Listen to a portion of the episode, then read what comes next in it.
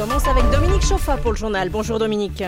Bonjour, il y a ceux qui pleurent, de nombreux restaurateurs sont en crise aujourd'hui et ceux qui peuvent afficher le sourire, les livreurs de repas à domicile en font partie, on zoome sur ce boom. Les Italiens appelés aux urnes, ils doivent trancher sur une baisse du nombre de leurs parlementaires mais aussi élire sept conseils régionaux, de quoi faire trembler le Premier ministre Giuseppe Conte. Dans ce journal, on évoquera aussi l'invention de jeunes Britanniques, ils ont imaginé une sorte d'aspirateur qui récupère des minuscules morceaux de pneus. Et puis en football, un attaquant de Lausanne Sport nous explique la stratégie gagnante affichée face à Servette. La branche digitale est la grande gagnante de la crise du coronavirus, notamment dans le secteur culinaire. Et même si les Suisses ont beaucoup cuisiné pendant le confinement, ils se sont aussi souvent fait livrer leurs repas à domicile. L'entreprise suisse Eat.ch déjà presque doublé son chiffre d'affaires annuel. Déborah Solbank. Hit.ch, Smooth, Uber ces acteurs de la livraison de repas à domicile n'ont en effet pas chômé durant le semi-confinement et ont réalisé de très bonnes affaires. Interrogé par le Blick, le PDG de Hit.ch donne une idée de l'opportunité que la crise a été pour le secteur. Selon lui, grâce à la pandémie, son entreprise a gagné une année et demie sur sa stratégie de croissance. Et alors que l'an dernier, Dominique Miliou estimait que le marché atteindrait un milliard et demi de francs en 2020, ce chiffre est aujourd'hui largement dépassé. Des résultats qui contrastent durement avec ceux de la restauration. Selon Gastro Suisse, la branche a perdu jusqu'à 66% de son chiffre d'affaires et les perspectives sont plus qu'incertaines. Repas à domicile ou repas au restaurant ne sont cependant pas opposés complètement. Smooth, fondé en 2012, collabore avec 1000 restaurants en Suisse, 2500 pour Hit.ch, fondé en 2007. Les entreprises de livraison prennent en principe une marge qui avoisine les 30%. Des gestes envers les restaurateurs ont été faits durant le semi-confinement. Et en parlant de, gestes et d'aides financières, la compagnie aérienne suisse est mise sous pression par la Confédération. C'est une information de la Zeitung, suisse détenue par le groupe Lufthansa, serait contrainte de renouer rapidement avec les bénéfices pour pouvoir rembourser le prêt d'un milliard et demi de francs qui lui a été octroyé. Mais le problème, Romain Bardet, c'est que beaucoup d'observateurs estiment ce montant irréaliste. Alors que les perspectives pour le secteur aérien restent sombres, les conditions posées par Berne semblent très strictes, trop strictes. Selon le journal alémanique, Suisse est censé dégager un bénéfice de 500 millions de francs en 2023 et encore davantage l'année suivante. On parle là du bénéfice avant le paiement des intérêts ou des impôts. On le sait, avant la crise, Suisse était une compagnie aux résultats financiers solides, mais un tel objectif d'ici trois ans semble irréalisable. Suisse elle-même considère qu'un retour à la normale ne se fera pas avant 2024. Et selon la Zeitung, si la cible n'est pas atteinte, la Confédération pourrait, en dernier recours, entrer au capital de la compagnie. Contacté, Swiss ne révèle aucun détail du contrat, mais souligne que si les clauses ne sont pas remplies, des étapes intermédiaires resteraient encore à franchir.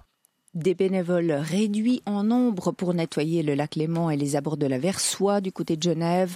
De nombreux masques ont ainsi été récupérés dans le cadre de la journée mondiale du nettoyage d'ordures. La belle Suisse s'est achevée hier soir à Lausanne et son bilan est là aussi fortement influencé par le coronavirus.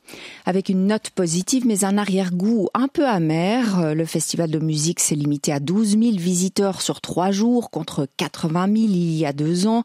Et puis les organisateurs ont aussi été privés de bars et d'after-party après les décisions prises par les autorités vaudoises la semaine dernière. Alors cette manifestation reste en grande partie subventionnée, elle ne devrait donc pas être menacée, mais Julien Gross, président de l'événement, se montre soucieux pour l'avenir du monde culturel. Je suis heureux mais extrêmement préoccupé. Pour être euh, totalement transparent, je suis extrêmement préoccupé parce que on voit qu'on travaille euh, en tant qu'organisateur, en tant qu'acteur culturel sur un terrain extrêmement instable et puis ces conditions-là font qu'on n'est clairement pas en confiance pour euh, pour le futur, pour les événements qui, qui arrivent derrière nous. C'est extrêmement difficile de construire quelque chose sur un terrain instable. Euh, on a beau avoir toute l'énergie du monde, tout l'argent du monde, si le terrain n'est pas stable, c'est impossible de construire quoi que ce soit. Et, et euh, on a on a mis une énergie folle pendant pendant quelques jours pour pouvoir euh, se battre, pour pouvoir proposer ces, ces, ces 60 concerts. Mais clairement, l'économie du festival fait qu'on a réussi à le faire. On est un peu un ovni dans le, paysage culturel par rapport à, à notre mode de, de financement. Des militants pour le climat occupent la place fédérale depuis ce matin en guise de coup d'envoi de la semaine Debout pour le changement. La police cantonale bernoise est également sur place. Des caves, des garages et des sous-sols inondés, ça s'est passé hier soir dans le canton de Fribourg. Différents orages ont forcé les pompiers à intervenir à plus de 100 reprises, mais aucun blessé n'est à déplorer. Les électeurs italiens votent aujourd'hui. Ils sont appelés aux urnes jusqu'à 15 heures aujourd'hui. Oui, les Italiens se prononcent par référendum pour ou contre la réduction du nombre de parlementaires de 945 à 600, mais aussi pour renouveler sept conseils régionaux, dont celui de la Toscane. Et ces élections, Éric Joseph, vous êtes notre correspondant à Rome, eh bien, elles sont un test important pour l'actuelle majorité au pouvoir. Cela fait un an que Giuseppe Conte a formé son deuxième gouvernement, un gouvernement qui s'appuie sur l'alliance entre la gauche et les cinq étoiles. Jusqu'à présent, le président du Conseil reste populaire, notamment en raison de sa bonne gestion de la crise sanitaire, mais ces régionales partielles et le référendum constituent un danger pour le Premier ministre, car les formations qu'ils soutiennent pourraient ressortir affaiblies du scrutin. Hormis en Ligurie, elles n'ont pas réussi à s'entendre pour se présenter ensemble devant les électeurs. De manière plus générale, le mouvement 5 étoiles est en perte de vitesse. Seule une grande victoire du oui à sa réforme visant à réduire le nombre de parlementaires semble en mesure aujourd'hui de le relancer. Quant au Parti démocrate, il n'est pas assuré de pouvoir conserver trois régions dont la Toscane. Un revers mettrait en péril le secrétaire du parti Nicolas Zingaretti et par ricochet ferait trembler Giuseppe Conte. Éric Joseph, RTS Info, Rome. La campagne américaine se durcit. Joe Biden a lancé un appel aux sénateurs euh, républicains modérés. Euh, le candidat démocrate à la présidentielle les incite à ne pas voter avant le scrutin sur le poste vacant à la Cour suprême. Joe Biden qui accuse Donald Trump d'exercer le pouvoir de façon brutale en voulant remplacer la juge Ruth Bader Ginsburg décédée vendredi dernier au plus vite avant les élections du 3 novembre. Innovation à présent avec un mécanisme pour récupérer les particules de pneus. Oui, c'est une invention et c'est cette invention qui a décroché le prix du design et de l'ingénierie James Dyson au Royaume-Uni. Ce mécanisme a été conçu par des étudiants et il pourrait, selon ses créateurs, réduire drastiquement une source importante de pollution au microplastique. Katia Cher. Le mécanisme en question pourrait être attaché directement à la roue et récupérerait plus de la moitié des particules émises et ces minuscules morceaux de gomme pourraient ensuite être réutilisés pour fabriquer de nouveaux pneus. Parce qu'aujourd'hui, à chaque virage, à chaque coup de frein ou d'accélérateur, de petites particules se détachent des pneus pour se disperser dans l'environnement le professeur Bern Novak, à la tête d'une équipe de recherche à l'EMPA, Laboratoire fédéral d'essais des matériaux et de recherche. Si on compare au microplastique en général, l'abrasion de la gomme des pneus est clairement la première source de microplastique dans l'environnement. La raison est qu'avec l'abrasion, jusqu'à 10% du poids d'un pneu peut être perdu à cause de cette abrasion qui se passe directement dans l'environnement. Et au final, cette microgomme s'éparpille le long de la route ou dans l'air ou encore dans l'eau. Et ces particules de gomme peuvent s'avérer dangereuses.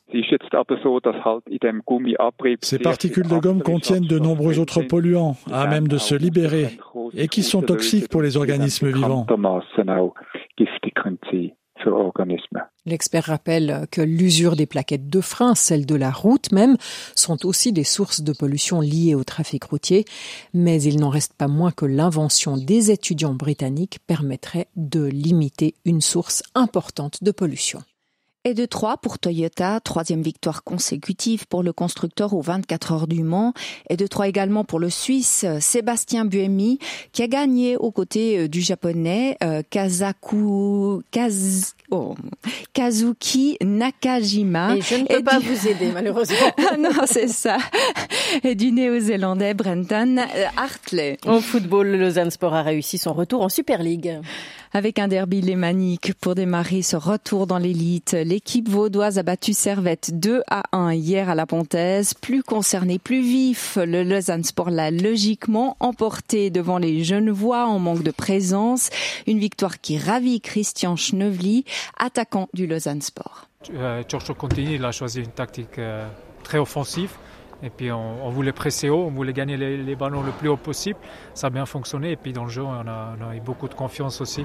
Et puis ouais, derrière, on était costaud, on a gagné presque tous les duels en, premier mi-temps. Et puis ouais, c'était vraiment un très très bon match. On savait déjà, euh, l'année passée, on a joué contre les équipes de Super League en coupe. Et puis on a, on a gagné les deux matchs contre Lugano Xamax. On a fait un bon match contre Bâle. Puis on savait qu'on a le niveau pour la Super League. Des propos recueillis par Bernardin Alemann. Le FC Sion s'est quant à lui incliné 1 à 0 à Saint-Gall. Et puis le FC Bâle a concédé euh, le match nul à domicile 2 à 2 contre le néo-promu Vaduz. Merci beaucoup Dominique Chauffard.